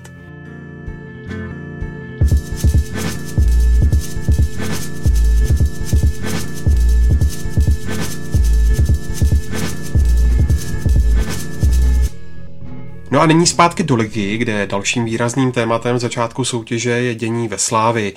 Pražané vyhráli i druhý zápas sezóny, když po triumfu na Olomouci tři nula tentokrát Karviné nasázeli ještě o gól více. Davide, je Slavie v současnosti, co se formy týče, nejlepším týmem Fortuna ligy? Tak na to je jednoduchá odpověď, ano. V tuhle chvíli to tak vypadá, Slavie opravdu ten začátek chytla výborně a mě hodně teda překvapil ten výsledek s Olomoucí. V prvním kole to jsem nečekal, že až takhle dobře to zvládnou. Potom to vítězství nad Karvinou, to už bych řekl, že následovalo celkem logicky po tom, co takhle zvládli první kolo. A Slavie je rozjetá, no myslím si, že hm, ono je samozřejmě brzo to říkat, ale uh, už před startem ligy to pro mě byl hlavní favorit na titul a teď ty první dvě kola to potvrzují. Mně se strašně líbí na, na Slavii, že ona se dokáže přizpůsobit soupeři, protože jsme viděli jak proti Olomouci, tak proti Karviné úplně jiný styl hry z části. Když vezmeme, jak Slavie bránila proti v Olomouci, kdy bránila od vlastní půlky a čekala, proti Karviné to byl úplný opak, kdy hrála vysoko a Slezany do ničeho víceméně nepustila. Je Karviná ve Slezsku? Ano, ano, je to slezský klub, je to slezský klub. Pro, pro sichr, aby, aby, asi vím, jak by to totiž dopadlo, tohle tenký, tenký let. To Honza před chvílí všechno hodil Lamora, to taky ujasníme. Taky jsem chtěl reagovat. Takže to byl, byl to jiný systém, ale byl opět skvělý a musím uznat, že jsem na tom zápase byl přímo a strašně mě bavil i to, když to vezmu, jak často se stává, že vedete jedna dva nula a najednou povolíte a už čekáte, dohráváte, tak ta chuť té slavistické jedenáctky dřít dál a dávat góly, e, to bylo pro mě Slavia teďka asi skutečně nejlepším týmem v lize. A jediné, co mě na tom zklamalo, tak je pro mě návštěva, která byla sice dvanáct a půl tisíce ter, což zní krásně, ale když vezmem, vezmu, jak Slavia v současnosti hraje dobře, jaký tým tam je, jaký bylo počasí a teda a teda. Vím, že byla sobota, takže tak bych čekal, i tak bych ale čekal, že i na soupeře, jakým je Karviná, přijde daleko víc lidí, protože to jak dlouho si myslím, že takový fotbal tady v Česku nebyl, to, co teďka předvádí Slavie. Když se, Honzo, podíváš na tu hru, formu i kvalitu kádru, je to podle tebe nejsilnější Slavie za posledních několik let? To je těžký určovat, protože myslím si, že Slavie byla výborná i za dob Karla Jarolíma, kdy postoupila do Ligy mistrů. Hmm. To byl, to byl taky jako vynikající tým, ale teď si myslím, že to je možná ještě silnější, ale samozřejmě jako tady jsou docela pádný protiargumenty, který, který znějí, že například soupeř Karviná není měřítko. Zase na druhou stranu na to já vždycky říkám, no jo, ale to ještě neznamená, že by ta Slavia nemohla hrát blbě, že jo. Taky mohla ten zápas odehrát blbě, vyhrát ho jedna dva nula, upoceně nebyla, Pocenit, uh, no, uh, samozřejmě nešla být kombinace a takový ty věci, to tam ale nebylo, zvládat to s prstem v nose, když to řeknu takhle, jako opravdu. A uh, hlavně to, co říkal i Pavel, tak je strašně důležitý to, jak ona se dokáže i přichystat na soupeře, jo? Že ona, ona opravdu proti Olomouci zvolí nějaký způsob bránění a proti Karviní zase jiný. A celý to přesně padne jakoby na ten děj zápasu, je to správně odhadnutý, protože na to vy potřebujete, aby ten trenér správně diagnostikoval sílu soupeře a hlavně vlastní sílu, věděl, na co má. V tomto ohledu je Slavie příkladem toho, jak připravit mužstvo na sezónu v letní, v letní předsezóně. E, jo, jo, momentálně asi v nejlepší kondici, v jaký kdy byla. A když se podíváme, jak trenér vystřídal, kdy ten nasadil vlastně Balucu, nasadil tam Tecla, ti hráči okamžitě do toho systému zapadli, jak se říká, han, zadek na hrnec, a ta akce, kdy Baluce dával gól po krásné Teclové přihrávce, to, to bylo skutečně okula hodící. Musím uznat, že i to, jak má Slavie silnou lavičku a ty hráči okamžitě, ne že by najednou museli se trošku zžívat s tím týmem, chytat to tempo, ale okamžitě do toho najedou, to je taky strašně důležité a je to super zpráva i k tomu, že Slavii čeká brzo Dynamo Kyjev. To bude podle mě taková ta ukázka z té formy Slavie, ale to, zatím je to pro mě jenom zatím obaleno pozitivními zprávami ze, ze strany Slavie. Já jenom ještě řeknu takový střípek jako z taktického uvažování Jindry Trpišovského. V Olomouci postavil zataženější obranu proto, protože si správně vyhodnotil, že střední záloha Olomouci je běhavější než střední záloha Slavie. Takhle on k tomu fakt jako přistoupí a takhle on to vyhodnotí, jo. I o vlastní hráči řekne prostě, my máme ve středu zálohy méně běhavé hráče a nejsou tak kombinačně uh, zdatní a sehraní jako ty Olomouci, kteří spolu hrajou asi patnáct let, protože spolu hrajou od sedmi nebo od osmi. A tak to bude strašně znát, takže proto on tu obranu trošku zatáhnul a nechal je se vyházet prostě před vápnem a pak je zabíjel těma kontrama, který se navíc Slavii ještě ke všemu dařil, ještě on je teďka ještě produktivní, jo? Což dřívá věc taky nebývalo takhle, v takovéhle míře. Jo, takže takhle on jako přemýšlí, takhle on si umí vyhodnocovat tu situaci. To je hrozně důležité, abyste měli inteligentního trenéra, který opravdu umí diagnostikovat prostě sebe, soupeře. Tak, který umí využít slabinu vlastně týmu to, aby byla přednost. Mimochodem, když jsme u pana Trpišovského, nechal se slyšet, že by ještě rád získal jednoho hráče do křídla.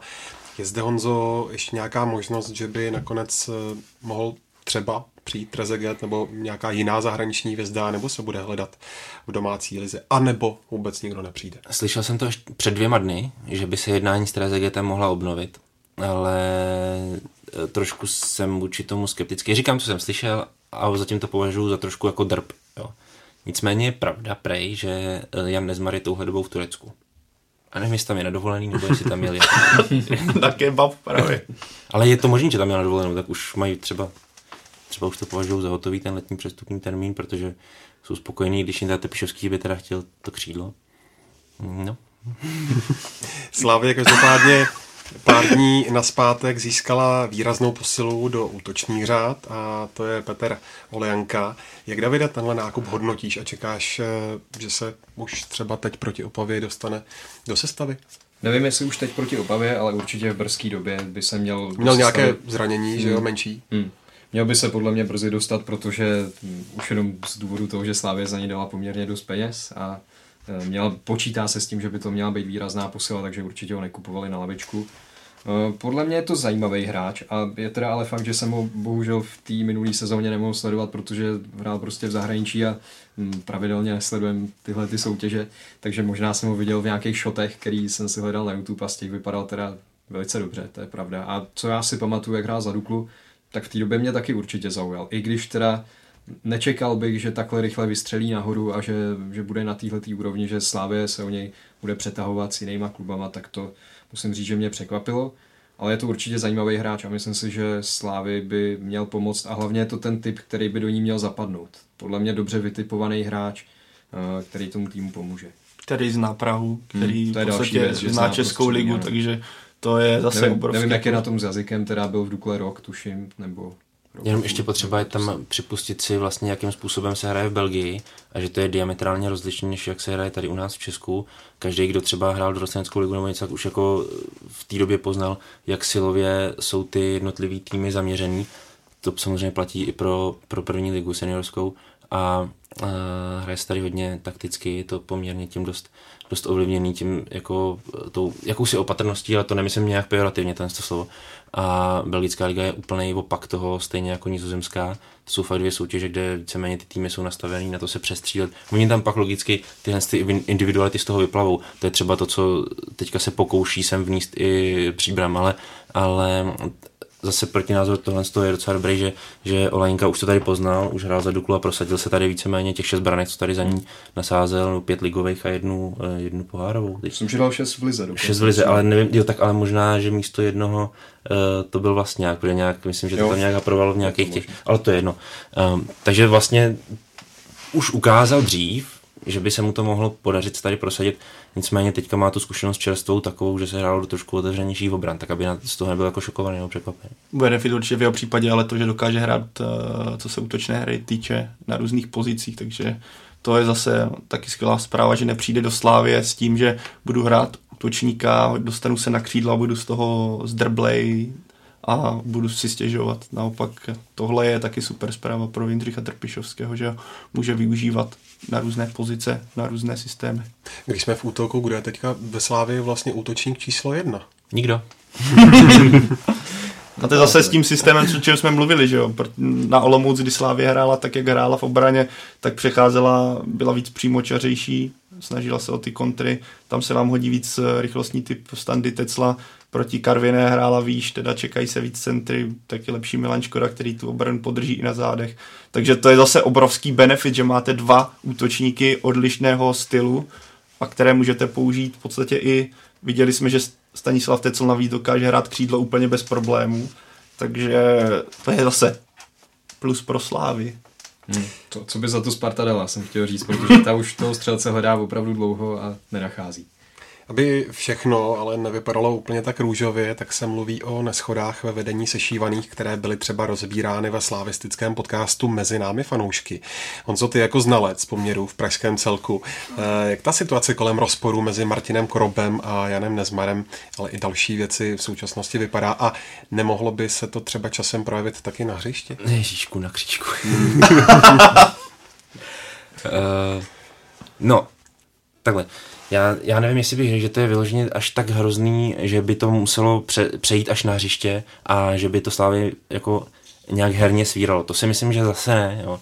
Že, myslím si, že i třeba ten realizační tým současný kolem Jindřicha Trpišovského dokáže se poměrně oddělit jako od těch uh, tlaků, klu, který můžou tu, ty struktury klubu jako, uh, nějak špinit prostě nebo, nebo zaneřádit. Ale uh, nicméně třeba výhledově, dlouhodobě, se může vlastně Slávii kvůli tomu stát něco, co se už dávno děje ve Spartě. Jo, ta, kde prostě ty struktury jsou zničený a jsou nejasný, tak něco podobného se Slávii může výhledově přihodit, pokud uh, ty vztahy se nenarovnají a nevyřešejí. Jo, když se to bude muset řešit uh, radikálně, tak se nedá nic dělat. Ale tohle by si měla Slávii opravdu uvědomit. A, a, ta Sparta je opravdu dobrým příkladem pro ní. Jo, že, že pokud tam něco špatného je a všichni to cítějí, tak to musí vyřešit, protože jinak to může dopadnout tak, jak jejich největší rival jim to v podstatě každý den jako dokazuje.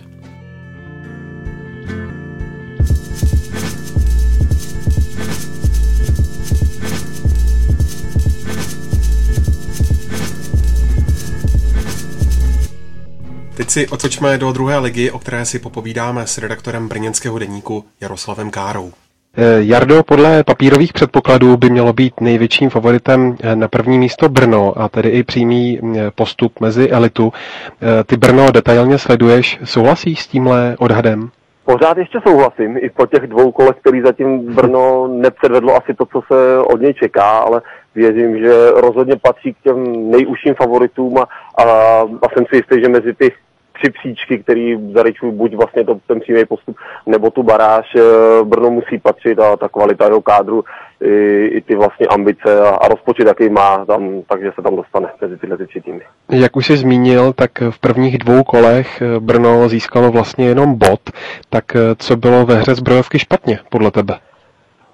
Tak v tom prvním utkání, ten jsem viděl teda naživo s Jihlavou, tam bych skoro spíš to otočil na to, jestli tam bylo něco dobrýho. Opravdu hmm. na to, co se, jak očekávání byly na, na tu hru Zbrojovky a na to, co jsme všichni čekali a, a fanoušci jo, očekávali, že Brno prostě předvede, tak e, nebylo nic do ofenzivní fáze, chyběla tomu jakýkoliv nápad, nějaká, nějaká sehranost, e, v defenzivě zase naopak obrovský chyby, e, ať už odražený balony neměl Brno, Brno vůbec žádný, nabízelo prostě přihrávkama, takovýma zbytečnýma ztrátama balónů jsou soupeři šance, jeden na jednoho souboje pro, prohrávali a hrozně takové jako školácký chyby až na to, jak, jak některý ty zkušení hráči tam jsou, tak, takže hmm. opravdu spíše nenapadá mě nic, co bych asi úplně jako pochválil za ty, za ty první kola.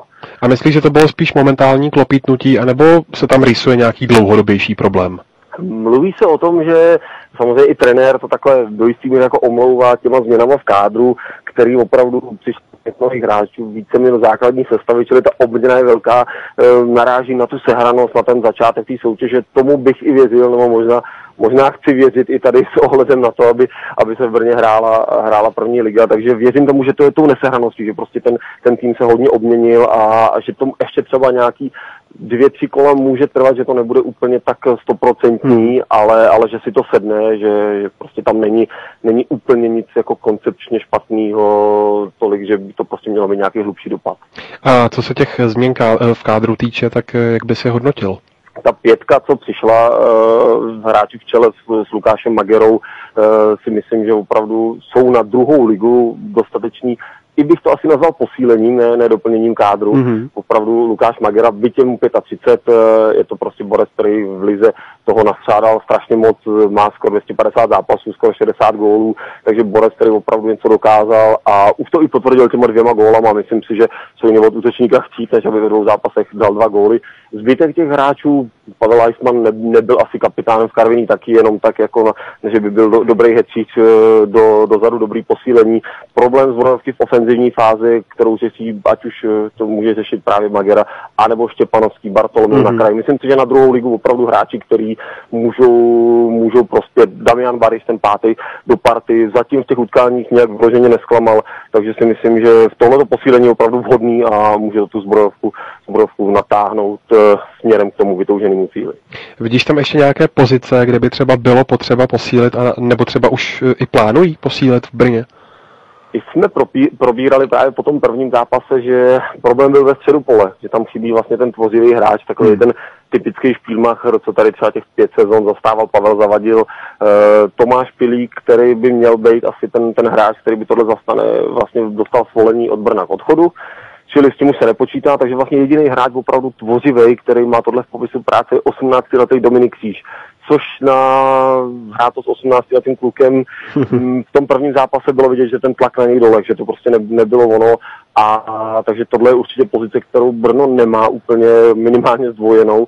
A i trenér a sportovní manažer říkal, že ještě to posílení nemusí být konečný, že se poohlíží, takže pokud určitě Brno hledá a bude nějaká možnost přivést, tak si myslím, že to bude na tuhle pozici. No a pokud bychom vynechali Brno, tak kde vidíš ještě další aspiranty na přední příčky a proč a kdo podle tebe nakonec postoupí? Začnu to, vezmu to odzadu, věřím, že nakonec postoupí Brno. Nevím, jestli úplně z té první příčky nebo, nebo přes tu baráž, ale, ale věřím, že na to Brno má. Zatím teda velice dobře se jeví asi takový ty klasický týmy, ale e, poměrně začátek chytli jak Hradec Králové, e, Český Budějovice, takový ty bývalý vlastně prvoligový týmy, od kterých se, e, se hodně čeká, že, že můžou mít, a my to i Jihlava samozřejmě, která, e, o který se taky tvrdilo, nebo zase použil slova z trenéra Pivarníka, že ze sebe tak směla ten tlak, že nebude úplně aspirovat na postup, ale vyhrála, vyhrála v Brně, ten tým je po poměrně pohromadě, takže myslím si, že Jihlava, jeden z dvojce Hradec Budějovice budou společně s Brnem budou mezi těma třema týmama, který budou bojovat ať už o ten přímý postup nebo o tu baráž a určitě do, takovou tu neplechu můžou dělat, může dělat právě Vlašim, hmm. Sokolov poměrně dobře posílil. Jo. Ne, ne, nečekám tam nikoho úplně netradičního Pardubice, který vylítli v minulý sezóně, určitě taky zlobit. No a úplně poslední věc, co návštěvnost, zda to šlo dolů nebo naopak nahoru, jak to vidíš?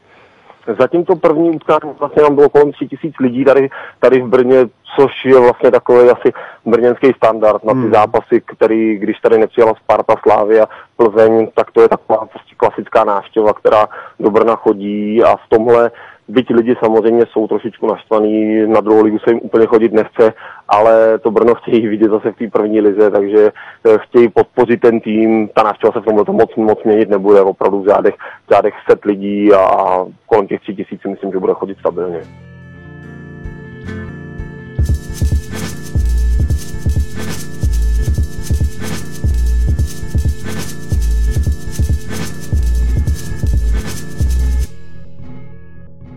No a musíme se taky ještě skokem podívat do zbytku ligy. Stoprocentní zůstává zatím Plzeň, která po Dukle zdolala taky Liberec Viktoriánům, ale opět trvalo, než se rozjeli a víru na svou stranu strali až ve druhém poločase. Čím to je, Davide, že se úřadující šampion na výhry takhle nadře? Tak z mého pohledu je to tím, že Plzeň už je prostě jiná, než byla v, tý, v tom období vrcholné slávy, kdy s Pavlem Vrbou poprvé třeba pronikla do Ligy mistrů, tehdy hrála atraktivní fotbal, bavila. Myslím si, že tohle období už má za sebou a teď mi spíš připomíná takovou tu Spartu z konce devadesátých let nebo ze začátku tisíciletí, kdy to byl tým, který třeba nehrál super fotbal, ale dokázal zlomit zápasy, ve kterým se mu nedařilo. A to teď Plzeň zvládá, myslím si, velmi dobře. Navzdory tomu, že teda první poločasy opravdu často se nedaří a co jsem viděl na Dukle, tak tam ten první poločas to opravdu byla velká bída. Ale pak dokázali zapnout a ten zápas prostě bleskově otočit a to je taky umění. Sice pro fanoušky to není až tak atraktivní, asi se to nelíbí ten styl tolik, proti Liberci to zřejmě bylo něco podobného, ale dokud prostě získávají tři body a dokud budou hrát o špičku ligy, tak je vidět, že tenhle ten styl může přinášet úspěchy.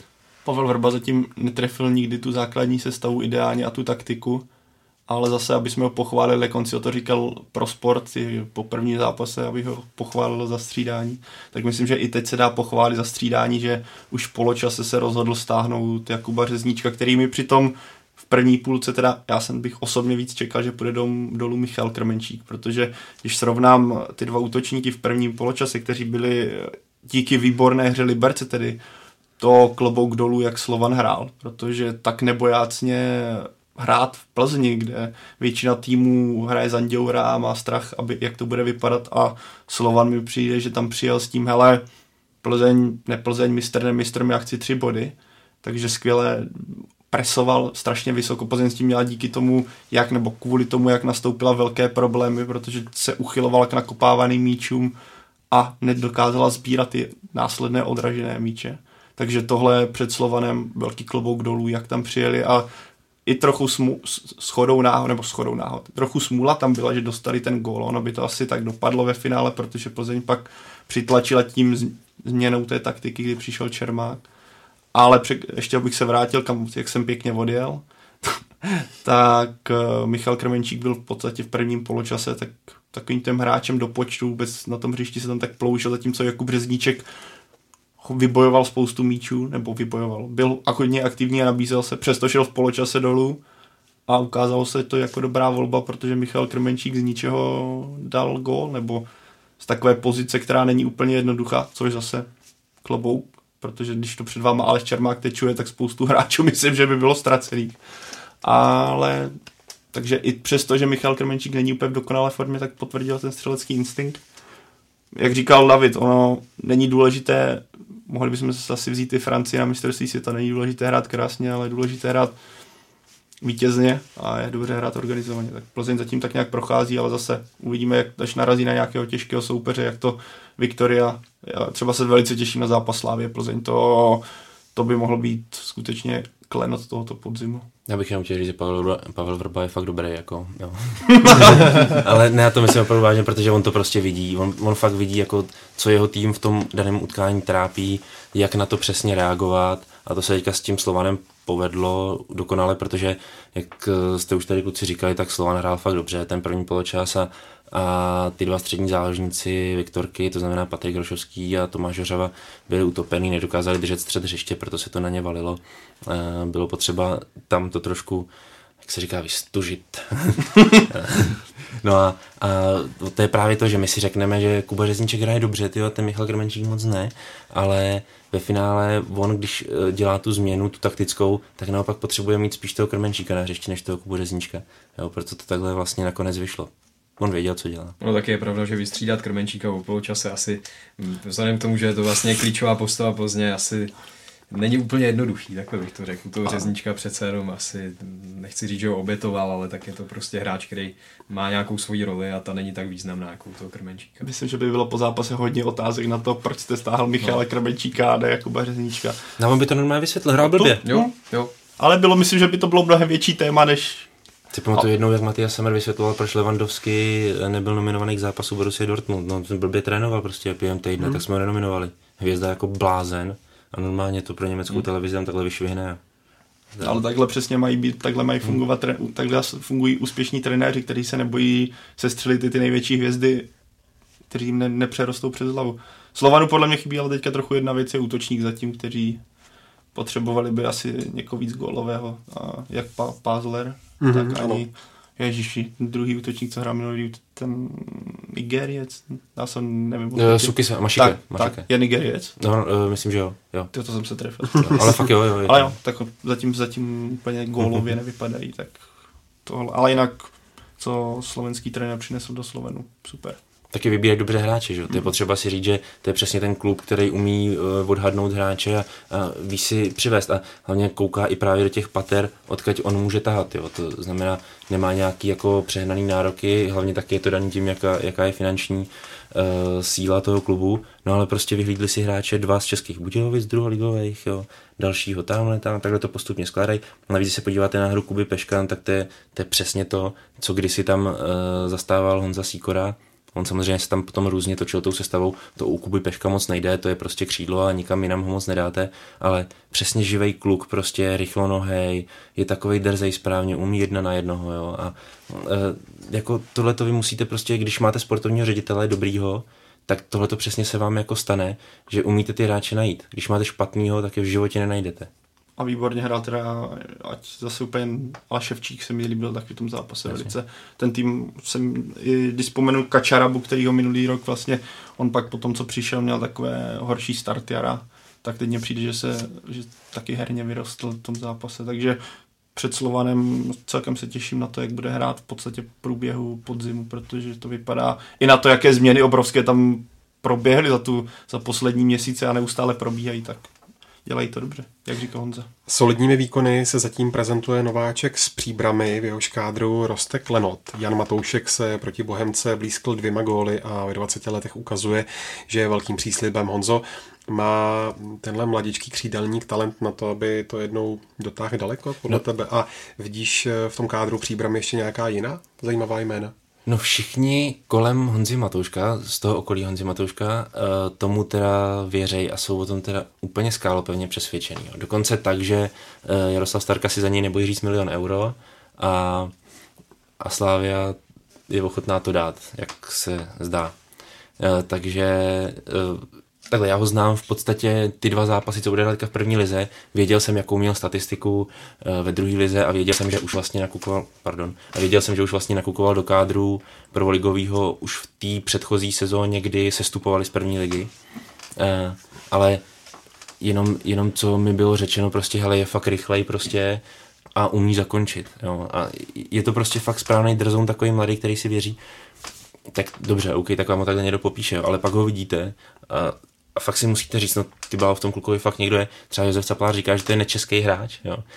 Moc nevím, co tím myslí, protože on to nějak dál potom nerozved, ale... Zároveň taky říká, aby se o něm vůbec nepsalo. No tak samozřejmě, tohle to by úplně... Těžký. Ale, ale to by, to by úplně neměla, jako upřímně starý, řekněme, jako to by neměla být úplně starost Josefa Caplára, jestli o něm má psát nebo nemá, jo. Jako, on dobře trénuje Příbram, tak my budeme psát o Matouškovi.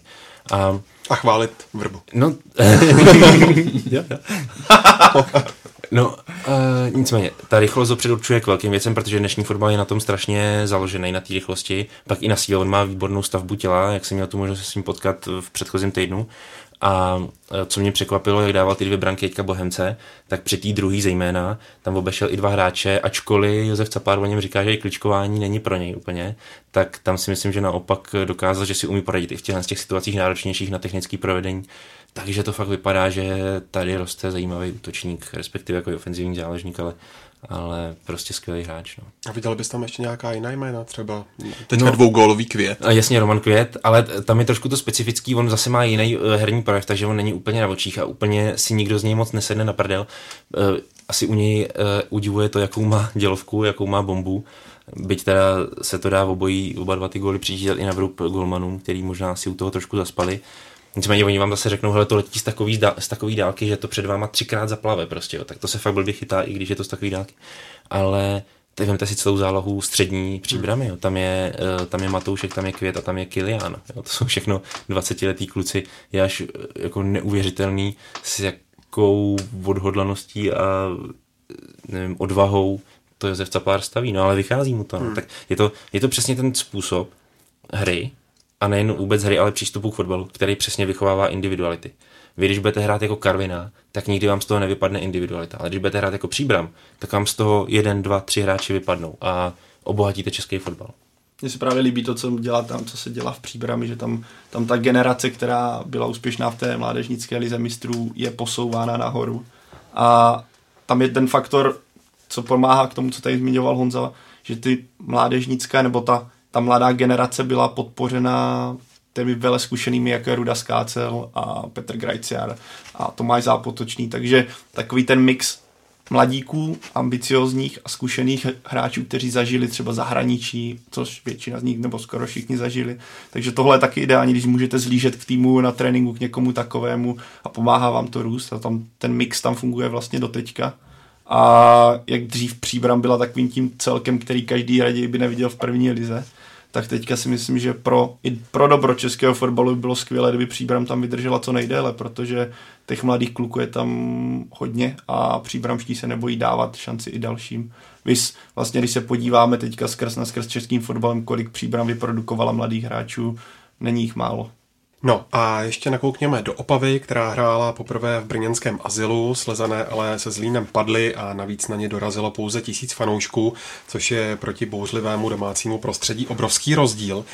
Nemyslíš si, Davide, že tenhle faktor by nakonec mohl Opavu třeba dostat do problémů v boji o udržení? Myslím si, že jo, protože je fakt, že ty fanoušci, to je pro Opavu obrovská síla a já si pamatuju, byl jsem sice malej tehdy, ale v devadesátých letech prostě tehdy se v Opavě každému strašně těžce hrálo, protože ty týmy tam přijeli a tam byl prostě plný stadion a až taková jako fanatická atmosféra. Ty lidi tam tím fotbalem strašně žijou, hrozně to prožívají. No a teď, teď navíc na tu ligu byli strašně natěšený, protože jí hrozně dlouho nehráli a vrátí se to tam po dlouhý pauze, takže to, že teď musí hrát v Brně, podle mě jim může dost uškodit, protože zvlášť pro nováčka ten start je hrozně důležitý. Musí to chytit a jakmile naberou nějakou ztrátu, tak se to bude hrozně těžko dohánět. Takže tohle je pro ně velký handicap. Navíc, když vezmete stadion v Opavě, kde ty hra, fanoušci jsou těsně u hřiště, vezmete stadion v Brně, který je strašný, tak to je další faktor. Ten, kdyby se, kdyby se Srbska vyprodala, tak tam bude poloviční atmosféra, to, co je v Opavě. A to by do Opavy mohlo dorazit dva tisíce lidí, takže Opava by měla začít rychle stavět, povolat si tam nějaké čínské dělníky, kteří postaví most za noc a postavit tam to vyhřívání, protože tohle je pro mě, jak říkal David, klíčový faktor, který může Opavu buď rychle vrátit, udržet v lize, nebo ji může se střelit rychle dolů. Tak jo, tak to je z dnešního jubilejního z tého Fotbal Focus podcastu všechno. Dnes to spíš byl Sparta Focus podcast.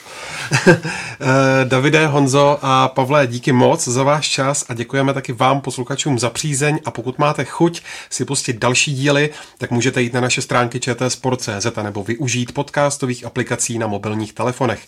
A klasicky nás naleznete taky na Soundcloudu, v iTunes a YouTube a my se přihlásíme opět příští týden, tak se mějte pěkně. Udělal to parádně, pojď synu! Je to gól! He's got plenty of pace for Borski. And can he find the finish? Teď to chtělo přijedat Karlově do běhu. Teď to chtělo o chviličku dřív. Heinz! Gól!